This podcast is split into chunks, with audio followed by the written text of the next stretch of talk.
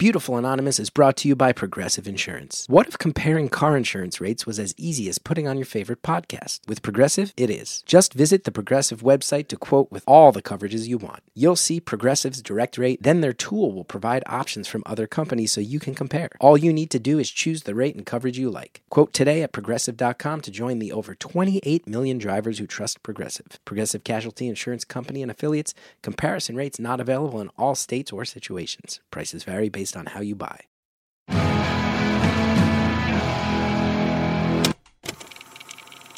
Hello to everybody who enjoys getting to know your siblings. It's Beautiful Anonymous. One hour, one phone call, no names, no holds barred. I'd rather go one on one. I think it'll be more fun, and I'll get to know you, and you'll get to know me. Hello, everybody. Chris Gethard here. Welcome to another episode, of Beautiful Anonymous. Last week's episode, a caller detailing i- in really vivid language a raccoon attack. This episode got a lot of response in the Beautiful Anonymous Facebook group. I saw a lot of tweets about it. I will say, at one point, I spoke of a uh, of an encounter I had with a possum that freaked me out, and I express this a lot. I, when I say a lot, I will say a a surprising number of people came to the defense of possums online, telling me that possums are actually cute. Some people admitting they are freaky, but explaining that they eat a lot of ticks and that they are a friend, that they are an ally to humans. And a lot of people actually saying that possums are often demonized and that I should not spread the demonization of possum. So apology apologies to the possum community at large and to the possum enthusiasts. Never meant to insult. Uh, thanks to everybody who has been checking out the CGP podcast. I know it's not uh, it's everybody's cup of tea, but it's a we've been having a really fun time putting out episodes with me and other New York comedians, just kind of messing around. It's a companion podcast to my new TV project, and uh, means a lot that some of you guys are listening to it. So thanks for that. And what else? This week's episode, I I think about I've thought about this one. It's been a while since we've recorded it, and I it, I roll it over my head a lot. It's callers dealing with grief. It's callers dealing with loss, but loss relating to an extraordinarily complicated relationship. And I found it so fascinating because she's in a position that I think many of us are, which is that, you know, you listen to the caller, admittedly, by, by her own account, she has a really cool life, great life, but there was one open wound. There was this one open wound. And now a situation has happened where unfortunately that wound is not going to have a chance to heal, not fully. And I think a lot of us have our own version of that story. This callers is uh, particularly eye-opening and and there's some some very uh, dramatic twists and turns to this story but it's a story about grief and loss and how parents affect their kids and how we deal with the curveballs that life throws us. Also, we talk a lot about a cute little animal, and I know references to cute animals go a long way with the fan base of this show. Enjoy the call. Thank you for calling Beautiful Anonymous. A beeping noise will indicate when you are on the show with the host. Hello? Hello. Hi. How's it going? It's good. It's good. Feeling really good. Yeah, how about you? Yeah, pretty pretty chuffed to have um, made it through. To be honest, this is this is bananas, but I love it. Hello. Yeah, wicked. I'm glad you made it through. Glad you made it through. It's um so well for starters, I'm I'm in England. Um, so just to paint a picture, it's Friday afternoon. Uh, work finished twenty minutes.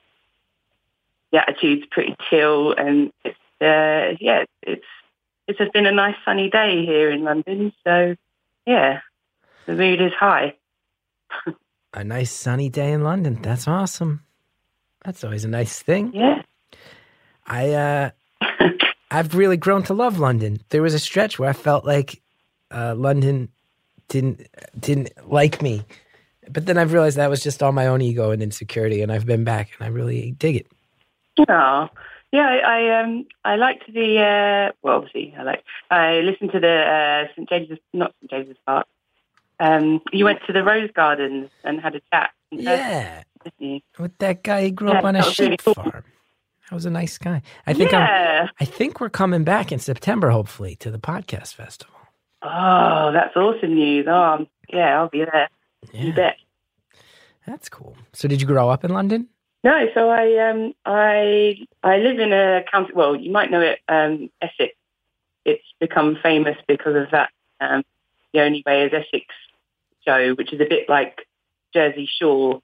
Um, so I I live an hour outside of London, but I commute in every day my job, um, which I love, and it's you know it's an easy commute. So uh, yeah, it's a pleasure. London's pretty cool. That's cool. Now, can I? All right, let me ask you something. I'm gonna. Add, this is just a dumb question before we get into whatever we're gonna talk to, talk about rather. So, I feel okay. One of the things I feel particularly ignorant about as an American is that I feel like in the UK there are a number of different accents that when when you hear them people know immediately oh that person's from here. Whereas we hear them in America and we just go that person's British and that's what that's kind of where we leave it.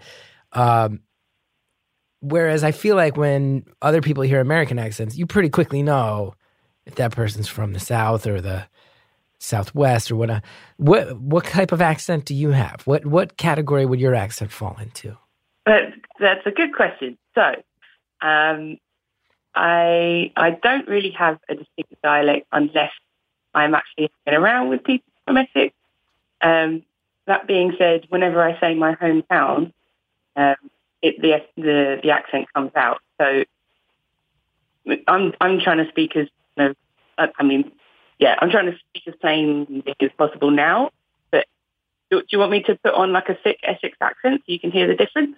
Okay, yeah. So when you're around other people from Ex- Essex, let's say you're in the pub, you've had a couple of drinks, everybody's from Essex. What does that sound like? yeah, oh my God, did you even see Game of Thrones last night? It was mental. So that so when when other people from the UK area, the European listeners, when they hear that accent, they right away now they're going like, "Ah, okay, okay, I know who we're dealing with now." Probably. Or, or actually, that might have sounded a bit too London, actually. Oh. Uh, it might, Southeast, I reckon you could say that was. I, now I'm going to be really embarrassed if anyone Southeast English hears this. Wow. Yeah. Well, I don't mean for you to take on the responsibility of impressing an entire uh, nation slash empire. It's the last thing I want. Last thing I want is for you to feel that pressure. But I, I'm, I, I'm only learning the difference between um, American dialects. Like uh, people say the South, then I think of like tiki characters or celebrities or whatever that have that kind of accent. Yeah. I mean, I do feel like we have the advantage because so many movies that travel the world come from the US. So I feel like other people maybe get to know our accents better. I grew up with a very heavy New Jersey accent, which not many people know the real version of. But I think sometimes listeners to this show may real, may not. Real, sometimes when I get excited, you hear the Jersey come back out. Um, but there's like a stereotype that there's a big stereotype that people from New Jersey talk like this, like I'm from New Jersey. Where are you from? And that's not real. That's all just based on a sketch that Saturday Night Live did decades ago. The real Jersey accent, which you hear sometimes in the show, is when I start going like, "Oh my god, that's horrible." That's horrible. And and if there's a word with a T in the middle, we don't pronounce it in New Jersey. Like a baby cat. How how would you refer to a baby cat? A kitten. I say kitten. Kitten. Kitten. That's in, when you know you're in Jersey. Trenton is the capital. Kittens. You don't. We wear gloves and sometimes we wear mittens. We don't wear mittens. We wear mittens. That's how you know you're in New Jersey. Sounds like a already. Yeah, yeah. So anyway, now we've discussed regional dialects. What else would we like to talk about today? Uh, uh, crikey. Uh, so I've, I've, Did you just say crikey? a- Hold on. Did you just say crikey? yeah. That's a real thing, huh?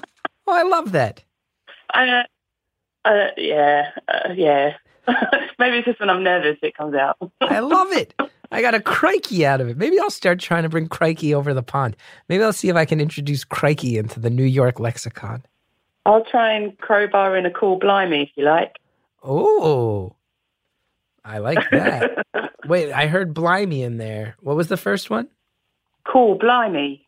Oh yeah, blimey, blimey, That I say a lot, probably more than crikey. I think crikey is like a more of an Australian phrase. crikey. Yeah, you might be right about that. Crikey, blimey. Wow. Okay, I'll stop being blown away by things that are uh, completely standard and regular for your pattern of speech. Okay, go. What are we going to talk about? Uh, yeah, so um, yeah, I've always like had a thought like, oh, if I ever got through. Oh, may I just quickly just side note say to anyone outside of the US because I know a lot of people like uh, frustrated if they can't get through. Like, do keep trying. I I um, like you can do Skype and stuff like that. It it does work. Like, hold on and don't give up and stuff. I love that, Um, and I yeah, really, like I really do. I keep saying to people, I want this show to keep going until every single person who wants to call has a chance to get on record. That's my goal. I want everybody who ever wants a chance to talk to call and talk. So I'll keep it going as long as you guys keep calling.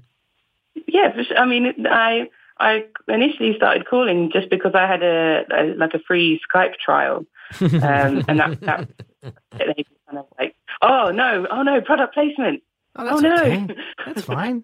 I don't think. Services are we- available. Yeah, we don't. I mean, if it turns out that you are somehow a, uh, a an undercover British Skype operative who's been tasked with uh, getting on this show specifically to plug Skype, I would go so far as to say kudos to the Skype viral advertising department because that is an elaborate and unlikely to work plan. yeah, definitely. Don't you get like eleven thousand callers? What would be the chances of that? Let's see where we're at right now. You're on the line, and so far, oh, it's a slow day. Only 8,800 so far, 8,800 call attempts so far. That's still pretty staggering. That's a pretty high number. It's cool. it's cool. It's cool. Sorry. Okay. I, we keep deflecting. Okay. So yeah. So I've, I've had a thought. Like, what would I talk about? Um, okay. So so 2018 was like the best year ever. Loads and loads of good stuff happened. Um, like I hit 30. I bought my own place. Um, I booked my wedding. I adopted a cat. Um, I, you know, went to awesome gigs and all this kind of stuff. It was just the best. I'll throw in a blooming. It was the best blooming year ever. Okay. Okay. um, and then 2019 rocked around, and uh, mid-January, my dad passed away. oh, which I'm sorry. Was a bit of a kind of yeah, um, yeah. Thanks. Um, it it's a complicated thing. Um, I've had a like difficult relationship with him, um, and long story short, that's actually how I got into listening to your podcast. Um, so someone who I work with, um, they recommended this this podcast, which is deals a lot with grief, and, and uh, comedians um, talk for an hour about their personal experiences with grief. And then somehow I, I went on this kind of personal story journey, like trying to listen to other people because there's no guidebook to grief. Like you don't know if you how you're feeling is normal and and how long it's going to last, and no one's got the answers. So it was just helpful reading or uh, hearing other people's stories. Um, so lo and behold, you know, I, I discovered Beautiful Anonymous. So that I'm I'm a pretty new caller, um, listener even, because it was only yeah, as I say, like since January February. Um, but it's it's so lovely hearing from other people from all over the world, um, and everybody's like different stories. Um, and it's it's kind of been really it's been really helpful um, because you don't know how to feel, and and there have been there was one day I just uh, I woke up and I, I was in the wrong mood. Like it was that classic, like oh, got out of bed the wrong side this morning. It was literally from the point I got up, I felt rotten, and uh, by the time I was, you know, made my way to work because I thought, oh, just a normal routine. I'll get out of this funk, and you know, I love my job. I think I've said it three million times before. Um, I'll get out of this funk and I'll carry on with my day, and I'll be back to normal. But I was in the lift up to the office crying, and then like beeline to uh, this lady um, who I know has lost her mum recently, and uh, she she said, "Oh, this is this is a grief day." But oh, it has a name. um, so yeah, it's been it's been a pretty pants uh, January and February and March and April and but no, that's a but then there's also good things. So for instance, two days ago my sister had a baby. Oh, um, nice. and I've got so nice, lots of nice things to look forward to, and so many good, happy things. So uh, yeah, it's it's it's not all bad. So you get, it sounds like overall, you got a really, you got a kick ass life going that you're enjoying. And this grief has thrown you for a real loop. Yeah, I mean, yeah, hundred percent. I'm I'm so lucky, you know, hashtag blessed and all that kind of stuff. I've I've I've never really been an, a sad person. I've you know, I'm, I think I'm definitely one of the lucky ones to say that I've never really had depression or felt depression or had problems with anxieties, and so many of my friends have it, and it's you know it's it's heartbreaking. I wish I could help and or you know do something, but I yeah, I, I've never really. God, I sound so awful. Like, oh, I've never been sad before. Like, of course, I've been sad, and and crappy things happen. Sorry, Sally, I don't know if crappy's okay. Um, but you know, it's uh, yeah, I've got a, I've got a lot of good things. Um, I, maybe that's the thing, you know. Like I've I've been focusing so much on all the good. I've not actually really been dealing with this, you know, pants part, the the whole grief, you know, my dad dead bit. Now, can I ask? You said you had a, uh, I think you termed it a difficult relationship with your dad. Do you f- Mm. do you feel like that has contributed to this grief lingering? Because uh, I would imagine maybe that might leave a lot of stuff unresolved, or sort of a lot to wrap your head around in terms of pondering that relationship. Yeah. Is that part of it? Yeah, hundred percent. Um, so actually, um, I last spoke to my dad uh, 2015. So what, four years ago? Um, he died during this argument, um, which is, you know, annoying and upsetting because it was it's one of those classic, you know, unfinished business things. Um, uh, there's, there's quite a few complications around it. So another thing is that he doesn't live in the UK. He he's he's from another country and he moved back to this other country. I'm I'm not going to say it because it's definitely going to be an identifier, but I'll probably end up saying it because I'm not very good at keeping secrets. um, yeah, so he's he's lived in another country since I was six, uh, which is you know his his home country, um, and seeing him was always difficult growing up. Like we'd we'd kind of go over there twice a year during the school holidays, but um, we always thought he was coming back home, and uh, he never did. Um, and then we found out he had another family, um, which you know now as a thirty-year-old, I'm like, well, yeah, duh. but at the, at the time when I was, you know, this kid who was absolutely besotted with my dad, he was, he was, you know, the best thing ever. Um, I think that's that was probably the hardest thing because I loved him so much. It felt like I was proper betrayed. Like um, it, it so quickly goes from you know adoring someone to then not wanting to hear their name or, or uh, you know acknowledge their existence and all this kind of stuff. It, it so quickly flicks from one to the other. Sadly. Um, yeah.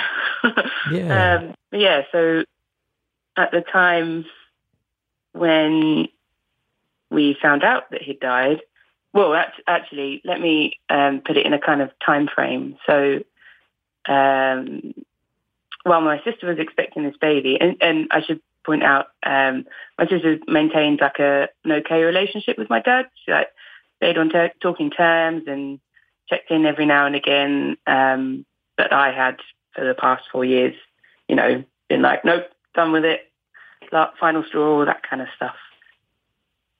So um, when she found out that she was expecting a boy, um, she sent a message to my dad's phone and said, hey, got some cool news. I'm going to be a mum again because she's got a daughter. Um, and she got a message back that said, um, well, naturally, it was a picture. it was a picture of my dad in the hospital bed, looking god awful, um, looking real bad, really, really bad. And um, the message said something like, um, you know, we're pleased you got in touch because things aren't going great here. Um, and it quickly became apparent it wasn't my dad writing this message. It was um, his current wife or other wife, uh, another wife. um, and uh, yeah, so that was a like a Wednesday. We found out that he was gravely ill, um, and then we woke up on Sunday morning that week to find out he'd passed away. So then by the Sunday afternoon, um, my sister, my mum, and I um, booked flights to go over for his funeral, which so we landed. No, we flew and landed on the Monday. We buried him on the Tuesday. Flew back to London the, the next day on the Wednesday. I had a couple of days off, and then I went straight back to work the following week. Um, and I haven't stopped since. Like I haven't, I haven't uh, properly kind of stopped. Um, I realise also I haven't stopped talking in ages, so I'm going to stop talking for a little bit as well. That's okay. You have a lot to say. Our caller says she hasn't stopped talking in ages. And I think it's important to recognize that sometimes you do just have to pause in life. Such as right now, as we're pausing for advertisements. Check out these products, these services. There's a lot of promo codes here. Really helps the show when you use them, so check them out and consider it. We'll be right back. Beautiful Anonymous is brought to you by Progressive Insurance. What if comparing car insurance rates was as easy as putting on your favorite podcast? With Progressive, it is. Just visit the Progressive website to quote with all the coverages you want. You'll see Progressive's direct rate, then their tool will provide options from other companies so you can compare. All you need to do is choose the rate and coverage you like. Quote today at progressive.com to join the over 28 million drivers who trust Progressive. Progressive Casualty Insurance Company and affiliates. Comparison rates not available in all states or situations. Prices vary based on how you buy. Thanks again to our advertisers. Now let's get back to the phone call.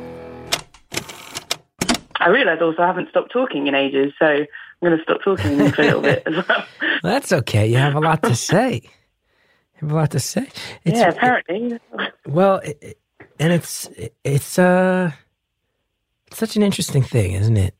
Because you know, I'm I'm extremely lucky. I'm close with both my parents, and uh, you know everybody has tangled up feelings about their folks. But I I know for me, I got very very lucky. One of the things that's so interesting that I'm sure has to be part of what you're wrapping your head around is if you get to the point where you cut a parent off, this is clearly a self-protective instinct, right? As a child of this this you felt like there was deception, you felt like some sense of betrayal. You've mentioned that he had a family that you didn't know about. So you're cutting him off out of a sense of protecting yourself and, and of being done with it. And I, I say this out of pure curiosity and compassion. It's going to sound a little harsh, maybe, but I would think that, you know, from the outside and maybe even before it happened, you would think that maybe your father's death wouldn't be one that sent you into a spiral for all these months because it sounds like someone who you'd really been burned by and hurt by. And I'm sure it must be quite confusing, even for you, it sounds like, to have this grief mess with you this profoundly because it sounds like the relationship itself had already messed with you so profoundly.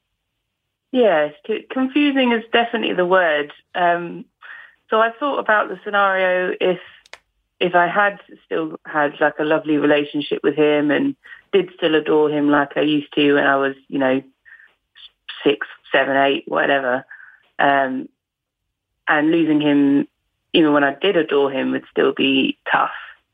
Um, I don't know whether it's yeah supposed to make it harder. The fact that um, you know things have things went sour towards the end, and uh, yeah, I yeah. So I, also to put into context, um, there was another family as well. so A third, a third family. funeral- yeah, man. yeah, at the funeral, I met um, three sisters um, who I had not met before, Wow. which were pretty nuts. Um, yeah, and and you, you also said about protection as well. Deception and protection, I, I think are two words I'm, I've been going around in my head. So I think whether he thought he was protecting us from the truth, or but really it felt like deception and all this kind of stuff. It's, there's so many, again, classic death cliches, but you're just left with so many questions. Um, and it's it's that whole like, I just wish I had, you know, ten minutes with them to go, what was this about? And what was that about? And and this and that and the other, um, so that you can kind of, you know, for your own benefit, um, get your head around it, I suppose, because it's it's hard enough kind of remembering that. Oh yeah, my dad's dead. I shouldn't laugh, but you know, you know what I mean. Like it's it, that's that's a tricky enough thing. But then also to go, oh yeah, my dad's dead, and I'm still.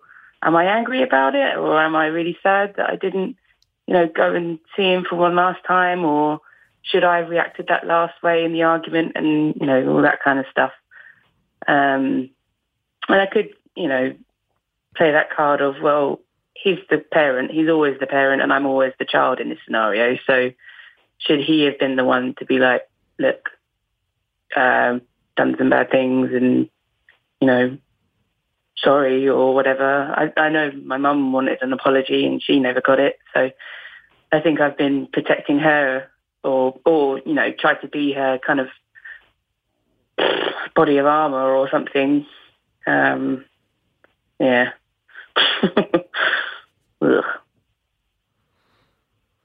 It's really, uh,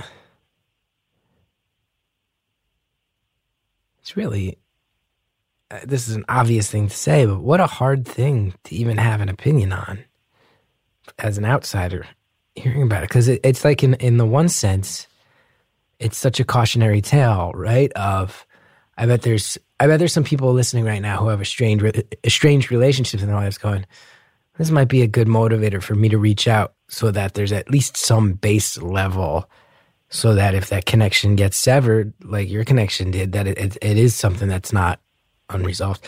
On another level though there's a part of me going well to have to have three families that are separate from each other to not offer up apologies to people who feel like they deserve them i'm certainly not trying to speak ill or, or, or judge a person who's passed but it, it it does sound to me like you were not the one who created all these unresolved situations and, and you're not the one who made those circumstances happen. So it, it is heartbreaking to hear that you went from having one of the best years of your life to being so tangled up in the grief. And what sounds a, a word that i don't think we brought up it sounds a little bit like there's some guilt involved um, on your end. And maybe i'm wrong on that but it's just heartbreaking to hear because you you're not the one who created any of these circumstances.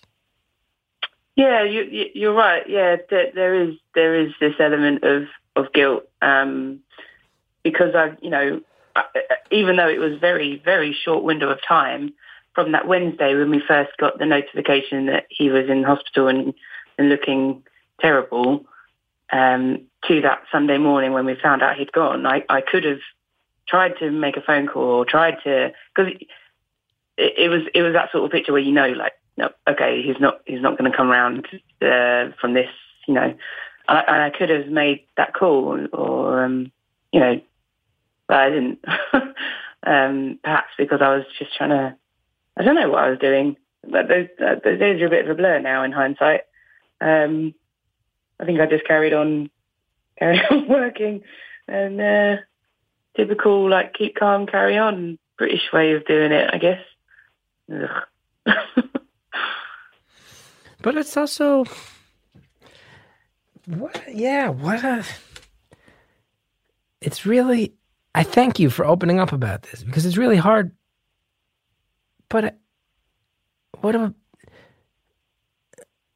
what a fascinating thing to think about that I, I bet a lot of people have been through their own version of or in the middle of their own version of because it's like was there any element of you that's like, so you're estranged? sounds like sounds like your dad really uh in life in life created a lot of chaos that made you eventually go, I'm done with this. I'm gonna hold you at arm's length. Was there any element of you that goes, okay, the guy's sick. Why does that mean I'm the one who has to bite the bullet? And why isn't he reaching out to me? You know, like why why does it take your sister saying, Hey, I got this news to even hear about this? Like I'm sure there must have been a part of you that's like, is there any part of you that's like, you don't get to use your illness to almost twist my arm into having this conversation that I'm not ready to have or that you should probably be initiating? Was there any elements of that? Um, I mean, yeah, now it does feel that way. At the time, um, I think my sister was kind of guilted into feeling like she. So when we got that message, I think she was guilted into going over to see him and also taking her daughter um, because he'd never met his his granddaughter.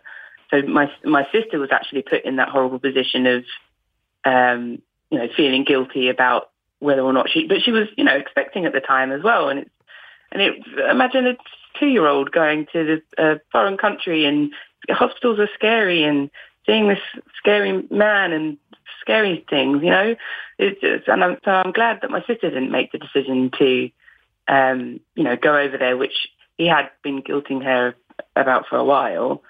Um, yeah, I, I had I had I been given a second chance to kind of consider it, um, I don't think I would. I don't know. I, I yeah, it's hard. It's hard to know. If I was advising someone else who is uh, coming up to the situation, do what feels right for you in the moment. Um, because always afterwards you kind of doubt like whether or not you did the right thing. Um, it's it's like that classic, uh, you know. So so uh, not classic. That sounds morbid, but if you get the opportunity to sort of kiss goodbye to a loved one, and some people will go, "Oh no, actually, I'd rather, I'd really rather not. I don't want to see them when they're not there anymore." And then some people are like, "Yes, of course, I wouldn't miss the opportunity to go and say goodbye in the chapel of rest or whatever. It's it's whatever feels right for you at the moment, and you can't regret that. You know, five, ten years later down the line. I think that's something I learned from that other grief podcast. You know, you've got to do what feels good, not good, but do what feels right for you there and then. Um, yeah, so it's. I mean, me looking back at that, that between that Wednesday and Sunday before we'd find out found out that he'd gone. Um, you know, I, I guess I've just got to stick to my guns, I suppose. I, I made the right decision for me at that time. I mean, does that answer the question? I'm not sure. It does. It does. It does. It's just, uh, yeah, I guess. I, I, I, I just keep, I, I find my heart bleeding and my main compassion laying in, in the idea of it. I mean, it's horrible to lose a parent. It's, it's horrible to, uh, to lose anyone in your life when there's so much many things that are unresolved. But I just feel I just feel like my heart is really uh, going out to you in the sense of it sounds like you didn't create much of the sort of chaos that came to define this relationship and it I know it's sort of just a pretty basic thing to say but you didn't you didn't create it you're a young person who's trying to navigate it your whole life and now you're here left holding the bag trying to figure out all those feelings in the aftermath of your dad being gone. And that just i know this is basic but that just sucks. It just really sucks. Yeah. Yeah it does. Yeah um yeah. I'm yeah. It's a it's a big bag of suck um but you know it, i i hadn't not thought about my dad dying before. You know, he he he had been ill previously, um, and you know, we, because he lives in this foreign country and and we don't regularly talk to him. I've, I've thought, you know, what what happens if he dies and no one tells us? Like these other families, they don't owe us anything. They don't know us. They don't have to tell us. They they I, they might think they might gain something from not telling us. I, we don't know. We've not met them, but um, you know, it, it just so happened that they, they did. And when we met them and they were super nice and, you know, the, the, uh, the youngest sibling of the family, um, I'd, I'd known about her uh, her only um, in the last few years, and I, I was jealous of her, and I was, you know, I um, harbored all these kind of negative uh, emotions towards her because she had the dad that I didn't have growing up. You know, she she had him, you know, at, at her tenth birthday, or she had him as a teenager, and she had the dad that I didn't. So I thought when I met her, you know, I was, I'd keep my distance and and avoid any kind of clashes. And then I meet her, and she's the coolest kid you've ever met. So and so like witty and sharp and like so considerate. Like bearing in mind this is our dad's funeral. Like she's so considerate and sweet, but also like there was okay. Know anecdote? There was one moment where in this particular culture, um, so my my dad's from a different culture as well. So in this particular culture, you you stand in the um, courtyard of the mosque and the coffin is there um, and the family, the grieving family, I should note, because you're expected to very visibly cry, it seems. um, the, the, the five daughters, picture this, the five daughters all have their hands on the coffin, and um, the crowd gathers. Any anyone, you know, any Bob's your uncle off the street, anyone, they all come and they watch you cry, and they take photographs of you which I still don't know why, but it was very strange. and um, I whispered to my sister, my you know British sister, and I say, "This is weird. They're taking photos." And then the younger, cool uh, sister that I've just met, um, the one who I thought you know would be a bad egg, she she whispers to me. She goes, this country's shit. I hate it. and so I start laughing because it completely throws me off guard. Uh, that she, you know, that was just what I needed to hear in that moment of weird, and that she feels weird as well. Sorry, Sally. Uh, that you know, it's it was just it was classic, and it was like a. I guess that's one good thing that has come out of all of this is like I've I've kind of earned like a earned no gained, that's the word, I gained like a, a really cool sibling. And um, do yeah. You, do you think that you're going to stay in touch with these siblings that you met through this experience? Is, is there any potential for that? Um, there's potential, yeah. So, um, more than likely, yes, the one who is younger than me, um, because she's cool. uh, the other two, um, I don't know. I know the, the eldest one um, I don't think she's very sociable to anyone. Um, the other one, I I don't know. I probably not. Um, I think she fainted at the funeral as well. Like I don't think she's doing well. Uh, but she's never reached out to me. It always it always seemed that everyone reached out to my sister. She was probably the nicer one. Uh, maybe because of, I don't know whether my dad spread rumors about me going, ugh, yeah, don't don't talk to that one. She's a troublemaker because you know I exposed him or whatever. Um, Wait, yeah, I don't I don't know. Probably not. When you say you exposed him, what does that what does that mean? Well, I sorry, I shouldn't say exposed. I mean, I called him out. I, I just called him out on his BS. Um, you know, I he he was definitely a man of pride and a man of um, you know, it, it was a very like traditional country that he came from, so it was full of respect and, and very patriarchal and all this kind of thing. So, like he, my other half asked for his permission in marriage, which I know is kind of cute and traditional, but I'm not a traditional person. But I knew that, that it would mean the world to him, so we did it. And you know, but that kind of just puffed up his ego a little bit more. Um, but even so, you know, um, no, I, sorry, exposed was the wrong word. I mean, I just called him out and and uh, gave him what for, really.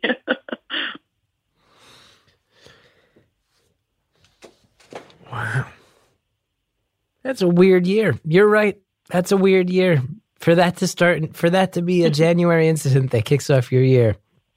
I think you've earned the right. yeah, yeah. You've earned the right to uh, o- overthink things for a while. Certainly. I think we all have a right to overthink things once in a while. I think sometimes our lives have uh, things that need to be dealt with. Also, sometimes our lives have advertisements in them because we live in a capitalist society and commercialism is literally everywhere. This show is no different. Check out the ads, use the promo codes. We'll be right back. Beautiful Anonymous is brought to you by Progressive Insurance. What if comparing car insurance rates was as easy as putting on your favorite podcast? With Progressive, it is. Just visit the Progressive website to quote with all the coverages you want. You'll see Progressive's direct rate, then their tool will provide options from other companies so you can compare. All you need to do is choose the rate and coverage you like. Quote today at progressive.com to join the over 28 million drivers who trust Progressive. Progressive Casualty Insurance Company and affiliates. Comparison rates not available in all states or situations. Prices vary based on how you buy. Thanks again to everybody who sponsors Beautiful Anonymous. Now let's finish off the phone call. I think you've earned the right. yeah, yeah. You've earned the right to uh, o- overthink things for a while. Certainly. Thank you. Yeah, I uh, yeah, I um, but I you know I'm, I've got a great support network. I've got lovely friends, and um, my other half is amazing, and um, I've started going back to counselling. Um, I I went. I think it was like for 19 months. I went you know every week to this counsellor who was brilliant. So um, yeah, I've, I've just had my first session the other week um, with a nice lady. I, yeah, I don't know if she's right for me, but we'll see how it goes. I, I kind of have a lot of nice ladies in my life.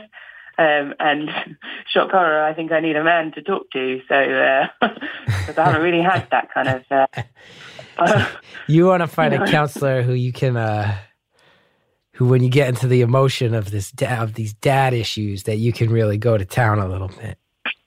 You want to. uh, that's all I picture is, is just them writing on a clipboard daddy issues and underlining it three times. I That's all it takes. listen, I'm not. I I don't want to be too. uh Have we named an episode "Daddy Issues" yet, Harry? Because if not, I think this is we clear cut know the name of this episode. What else would it be? If only we could underline something three times on a computer screen, it would be. I mean, we would have to call this one. It's the definition. But I like that you want a male counselor so that if that emotion comes out, you can displace that rage and uh have. And I'm sure, right? Like, is it going to be like the? uh the stereo i would imagine like the stereotype of like a british counselor maybe he's like an older reserved gentlemanly type who uh car- you know wears tweed and then you're just going off on him. He cr- he asks you one question and brings out the daddy issues and you get to just go off on this very reserved british gentleman. That's what i have in my mind Yeah, I mean that's that's pretty much it. That's all I'm wanting for. You know, take my money. I need someone to shout at for a while. you need to pay a punching bag, an older an older male punching bag to uh, get out some of this some of the dad rage. I think you earned it. Yeah. I think I think Oh. that's fair. I think that's fair. so Yeah. I, I yeah. So in the midst of this year, in the midst of this year, like you said last year, I wrote down you you're planning a wedding, you got a cat, you have a new place to live, all these good Yeah. things. What are you doing in, in the course of this year where this grief's kind of grabbing you and dragging you down into the muck a little bit? What what's the type of stuff you do on a day to day basis to keep your head above water? So I have been throwing myself into work, which I think I said. I, um, I've been doing wedding planning. So like the the week that we got back from the funeral, I thought, right, I'm gonna sort out the save the dates, and I'm I'm gonna send out the save the dates to all of my loved ones and all my favourite people because that's the right thing to do. I'm gonna start planning, and it's something nice to focus on, and that was the right choice because then sending out the save the dates meant I also got lovely replies. And it was from, like I said, like all my favourite people were just going, this is awesome, I can't wait, and yeah, looking forward to it, and all this kind of stuff. I mean, I've been with my other half, it will be 11 years this summer, actually. We've been together.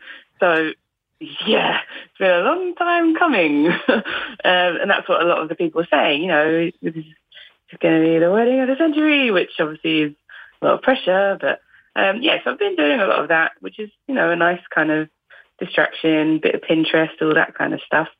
Um, playing with my cat or hanging out with my niece, and and obviously now we've got the nephew as well. Uh, that's nice things to do. Um, yeah, I, I live by a, I live in a seaside town, um, and it's it's just a nice place. It's uh, I try and I'm trying to walk more as well.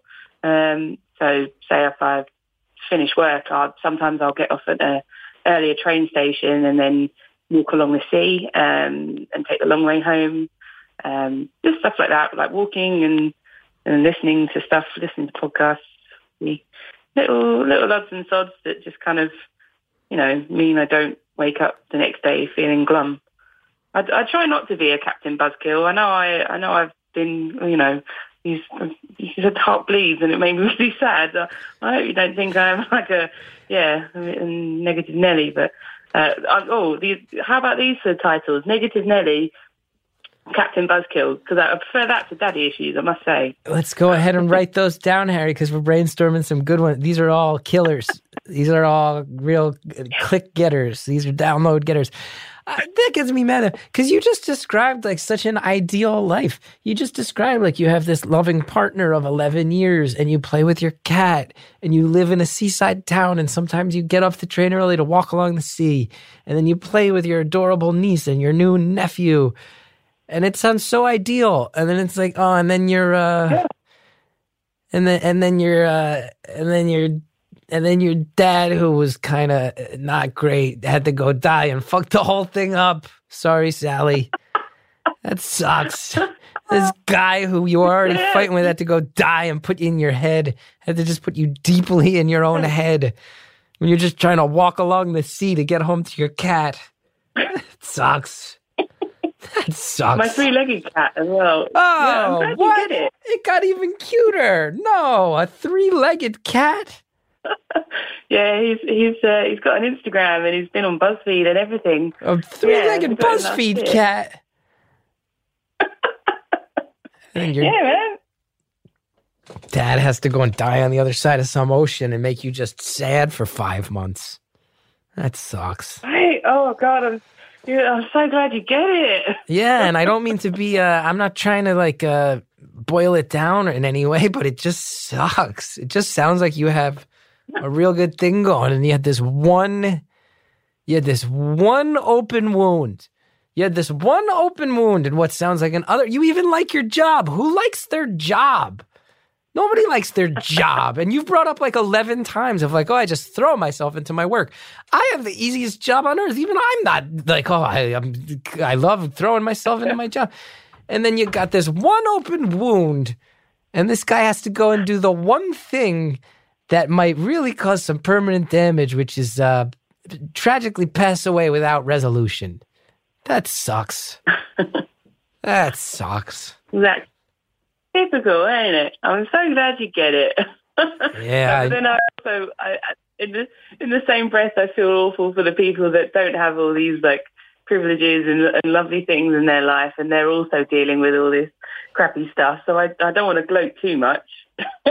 but you can't fall. I've said it before on the show. I think this idea you can't. That I feel like that's one of the weird things about many cultures is that it's like you can't apologize for your pain or let it be competition with other people's pain. It's real, and any sort of privileges or stability or advantage you have shouldn't make you feel guilty about the fact that you got this uh, this uh, open loop that's going to be very hard to resolve. You can't do that either. Uh, yeah, I know what you're yeah. saying though. Some some some people have stuff going on and they don't get to wander near the sea in an existential uh, haze. They don't get to gaze out upon the yeah. crashing waves. But it doesn't change the fact that shit hurts. It's okay if it hurts. Yeah. Yeah. Thanks. Yeah. What's That's true? What's the cat's name? And what happened to his leg? So his name is Wobbly Thomas. Come on. No, it's not. no, it's not. He has three legs and you named him Wobbly Thomas? That's a, a little mean, well, don't you his think? name was No, well he was a kilo overweight when we adopted him. Plus, you know, he's a little bit wonky. So he was called just Thomas when we got him. Um, but yeah, he's wobbly Thomas. He's cool with it. He's a cat. He doesn't, he doesn't know. Now, I assume he had three legs when you adopted him and there wasn't some sort of tragic accident. Yes, no, you're right. I'm, I'm not a terrible pet owner. Yes. So um, we adopted him after he was in um, he was in like foster care, animal foster care for like a year. So the the RSPCA um, they found this cat had been hit by a car. Um, he hadn't been microchipped, no collar, anything like that. So they um, took him into care. Obviously, his leg was amputated; it was beyond recoverable. Um, and then some foster carers kind of because they they just have so many pets to deal with. The foster carers uh, took him in, and no one had any interest in him. No one cared. No one cares for the three-legged cats of the world. It seems.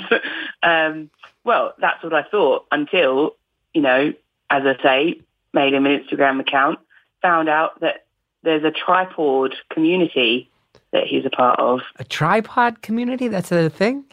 Tripod cats? Wait, Tri- tripod, pod. Tripod. Yeah, So it's both an accurate description and a pun on the word tripod. exactly. What's not to love? You know, when I hear you say no one loves the three legged cats of this world, I know that in a literal sense, you're referring to Wobbly Thomas, but I can't help but wonder if deep down on some level you're metaphorically speaking of yourself. What? How is that for deep? How is that for deep? I don't think that's. I wasn't ready for that. Yeah, no, I don't think that was true. It just felt like it was there sitting on the table and I had to go for it. I thought you were going to say it sounds like the title of a Smith song. I mean, when you said you wander on a seaside town, I immediately had every day is like Sunday pop into my head. In this Yeah, coast, that's a nice. I, in this coastal town that they forgot to close down, Armageddon, come Armageddon. It's hard to root. It's hard to get in on the Morrissey stuff as he descends progressively further into uh, right wing shittiness. Is that all the talk over yeah, there? man. It's yeah, it's really hard to use that internal battle of like liking the music, but also not liking the musician. Um, I think that song, I, I was a bit exposed, but I think that was filmed in my town. Actually, I'm pretty sure that the that it includes like the local shopping centre and stuff from my town in that video. Unless I'm completely getting my like musical trivia knowledge muddled up. Look at that. Um, yeah. But yeah, there's yeah, it's, it's a shame. There's a lot of uh, a lot of kind of people that you used to love when you were younger come, coming out and being jerks. Like uh, John Cleese, for example. I'm I'm going to drag him. I'm going to put him on blast. Oh yeah, he just Twitter he just went off on someone on Twitter, right? It's ridiculous. So he he lives in a foreign country. Like I think it's like a bit of a, a tax evasion or avoidance or whatever. Um, he doesn't live in London anymore, but he's he's saying, oh, London isn't it doesn't have Londoners anymore, and of course it voted Brexit and all this kind of stuff. It's like, John, you you lose your opinion when you you leave the country. So uh, yeah, it's just just being a bit of a dog. He I'm also and he also uh, strangely attacked my friend Nicole Byer on Twitter. Nicole Byer came up with me in the same comedy scene in New York. She lives in Los Angeles now. She was on my show, and he went after her, kind of out of nowhere. It's weird, and he's like a comedy legend, and she's in relatively. I mean, certainly compared to John Cleese, it, it's weird that he would have an opinion on someone who started you know, like five or six years after me, let alone him, attacked her yeah, for using for referring yeah, yeah. for doing a comedy that mentioned female genitalia. He thought that was real egregious, Yeah. weird. Uh, Now, some some people shouldn't be allowed the internet. no, I mean, I think most people should not be allowed near the internet. I think uh, it's funny. It's funny. I, I was just talking with somebody the other day. I was talking with my buddy Don Fanelli, and he just had a kid as well. And I was telling him, oh, like his his wife puts up all these Instagram pictures, and she's a comedy writer. She puts up these like really laugh out loud, funny captions, and he's like, ah, yes, what the internet was supposed to be. It's like you looking at you looking at my kids' pictures and chuckling at the captions my wife wrote. And I was like, right, that is what it's supposed to be. And then it's also, you know, Russian teens manipulating me into being in a uh, half half rage, half frozen in fear state of mind 23 hours a day. Or Facebook manipulating my fears in order to get clicks so they make money. That oh right, that's what it's turned into. But also Yeah. a great connecting force that has fomented a lot of positive social movements. So who's to say? Yeah, for sure. I mean, um, so that my job, I work in digital. I, I used to work in magazines. Uh, well, one particular magazine. You might know actually, Bizarre magazine. Did you, did you ever Oh. read that? I'm familiar. B A Z A A R, right? Oh no, I think that was a bit more highbrow. No, we were more, you know, along with the uh, booby magazines. Bazaar is in B A. Wait, B I Z A R E. You said No, It doesn't matter. You said Z. I love it. What? That's like a blimey or a crikey Oh. to me, A Z. We say Z. You say Zed. Oh, I, I thought I felt it wrong. I was like, oh, that's embarrassing. No, I like it. I've never understood why Z in Britain contains a D. But anyway, who who knows? Who cares? Oh, so it was like a porno. Ma- you worked at a pornographic magazine? Uh, I didn't. Well, no, it wasn't pornographic. It was we we'd call it like the number one alternative culture magazine. So it kind of. Uh, you know, it was for the goths, or it's for like Ah. the, the emo, emo kids of the day, I guess. Like it was the yeah the the underdogs of society, but it also you know had fetish stuff and and um, all that kind of stuff, like just the weirdos. It had furries. It had the first like I think I think it was the first plus size cover in the UK or something like that. The first what cover? With April Flores.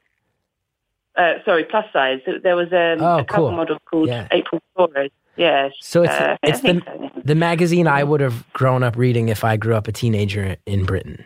Yeah, f- yeah, for sure. Yeah, Nice. I, I think it. Yeah, it was. It was quite international, and it had. Yeah, it had a lot of. Uh, you know, yeah, worldwide stuff. But sadly, it folded in like 2012 um, because you know the internet, and uh, Uh-huh. so I, I went to the other side, and I went. I went into digital, um, and I've kind of worked my way now. I, I work in the charity sector, which I love, and um, I do a lot of um, stories. So it's a lot of like communities and um, getting real voices heard, and and also diverse voices, and which is I think probably why I love the podcast so much because it's you know it's it's putting on blast all these people that you wouldn't normally hear from. Um, uh, yeah, and it's it's uh, it's it's through the internet that uh, we're able to get these people talking to one another and reading other people's experiences, and they can comment and all this kind of stuff. Like, all lovely stuff. Yeah, same here. I mean, some of it's good. I talk a lot of shit about the internet for someone who's presently hosting a show where I use the internet to find random strangers to talk to and then I distribute the conversations via the internet. I understand the hypocrisy of me bashing the people have started to call me out on this of like you bash the internet a lot on Beautiful Anonymous, which I will say is immediately hypocritical because it's an internet driven medium, podcasting. Yeah, we're biting the hand that feeds there a little bit, aren't we? we certainly are. We certainly are. Listen, we got seven minutes left. What do I, uh, Holy cow. yeah, what? You seem like such a solid person. Such a stable life going. You're describing your job. It sounds like you're doing good stuff and trying to help people have a voice. You got so much to look forward to in your own life. You got your your family expanding with your sister. You got Wobbly Thomas. You have the ocean. What do I got to do? What do I got to do here to give you just a little something to hang on to to remember? The grief, the grief is going to go away. The questions will always remain. But Yeah. How do we expedite this so that you can enjoy all these positive, wonderful things? How do you expedite grief? One of the great questions humans deal with.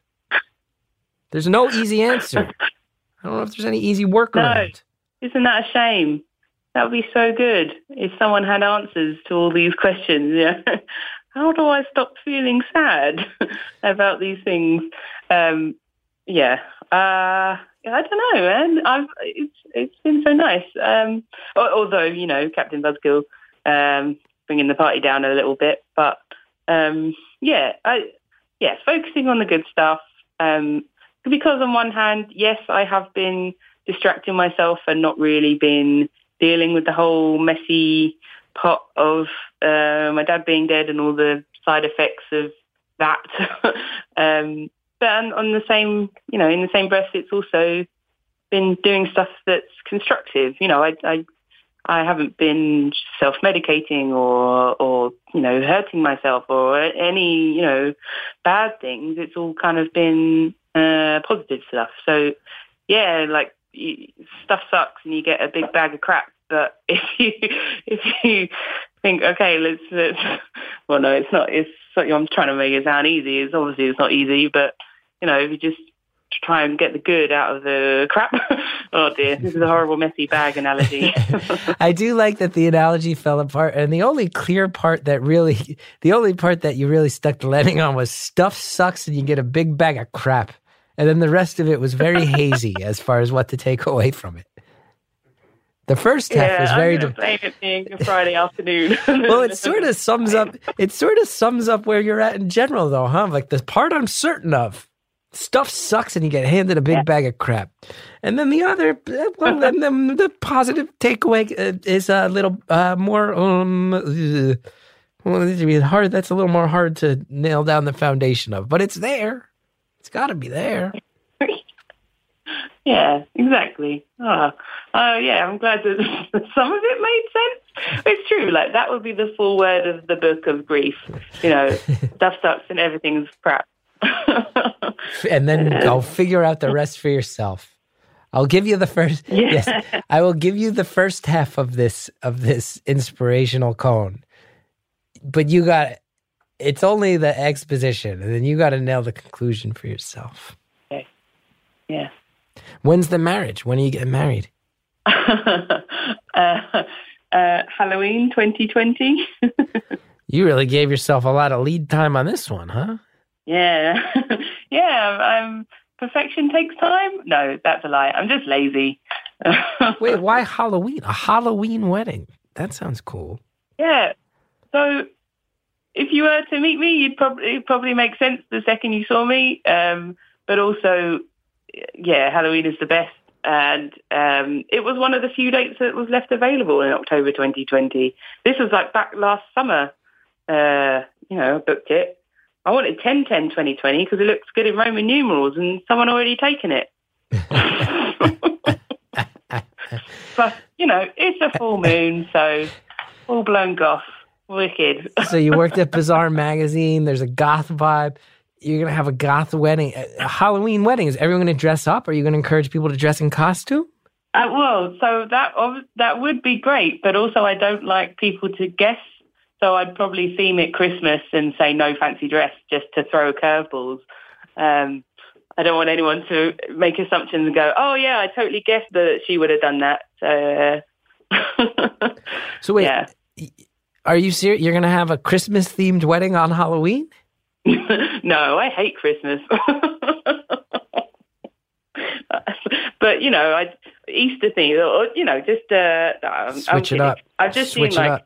Just regular wedding. You're thinking just regular yeah. wedding. You don't want everybody. You don't want people there dressed as like Freddy Krueger or anything like that. Well, I wouldn't say no. I'm not going to turn them away. Uh, I'm all for it. Creativity and individuality. Uh-huh. Um, but it's it's not going to be enforced. That's for sure. Sure. So but, yeah, I've, I've seen like I've seen the plastic pumpkins and all that kind of stuff, and I, I don't really feel that. So mm-hmm. just see. Uh, maybe I'll just go for posh goth vibes. posh goth vibes. I'm getting a good sense of it. All right. all right. We got about a minute and a half left. Where what are we thinking? What's the clo- what's the closing message to the world on this one? And again, what I will say, reiterate, so so sorry for your loss. So so sorry that it fucked with your head. And I just uh, really hope that you're able to enjoy all the good things you got going on as as you filter this one through your system. Although I know that's easier said than done. That's very nice of you. Thank you so much. Um, it has been a pleasure talking to you, and um, I, I, I think I've said like the podcast really did help me when I needed to kind of hear other people going through going through it. You know, whatever it was. Um, so it, you know, it's it's a really nice uh, connection to have, and uh, you know, I see the posts in Facebook and all that kind of stuff. It's it's just super nice. So yeah, I'm all I'm all about like community involvement and connections and engagements. But yeah, I, I just like if anyone's going through grief, and yeah, I'm sorry, it's it sucks and it's a bag of crap, but also you know enjoy the little things, and it's okay to laugh and it's okay to cry and be angry and all that kind of stuff because there's no rules. There's no rules. The I think the only real rule that we've nailed down is uh, God bless Wobbly Thomas. Oh, yes, Church of Wobbly. Thank you so much for the call. Thank you for talking. Thank you. Thank you so much. Thank you.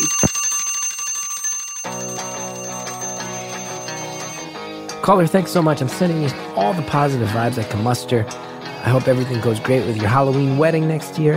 I hope that you and Wobbly Thomas continue to uh, take over the world of BuzzFeed. And most of all, obviously, I hope that uh, you really do take your time, get your head together, figure out how to process your loss, which I will reiterate, I'm so sorry for. I thank you for calling.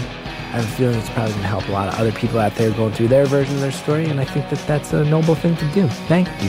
Thank you to Harry Nelson in the booth. No thanks to Jared O'Connell, who abandoned me this week. I don't know where he is. Uh, he's big timing. That's okay. I'll talk to him when he gets back. Thank you to Justin Linville for all your help in my life. Thank you to Shellshag for the intro music. You want to know about me? Dates I'm going on the road? Go to chrisgethard.com. If you want to help the show, one thing you can do, you go to Apple Podcasts, you rate, review, subscribe. It really does help so much. Thanks so much for listening, and we'll see you next time.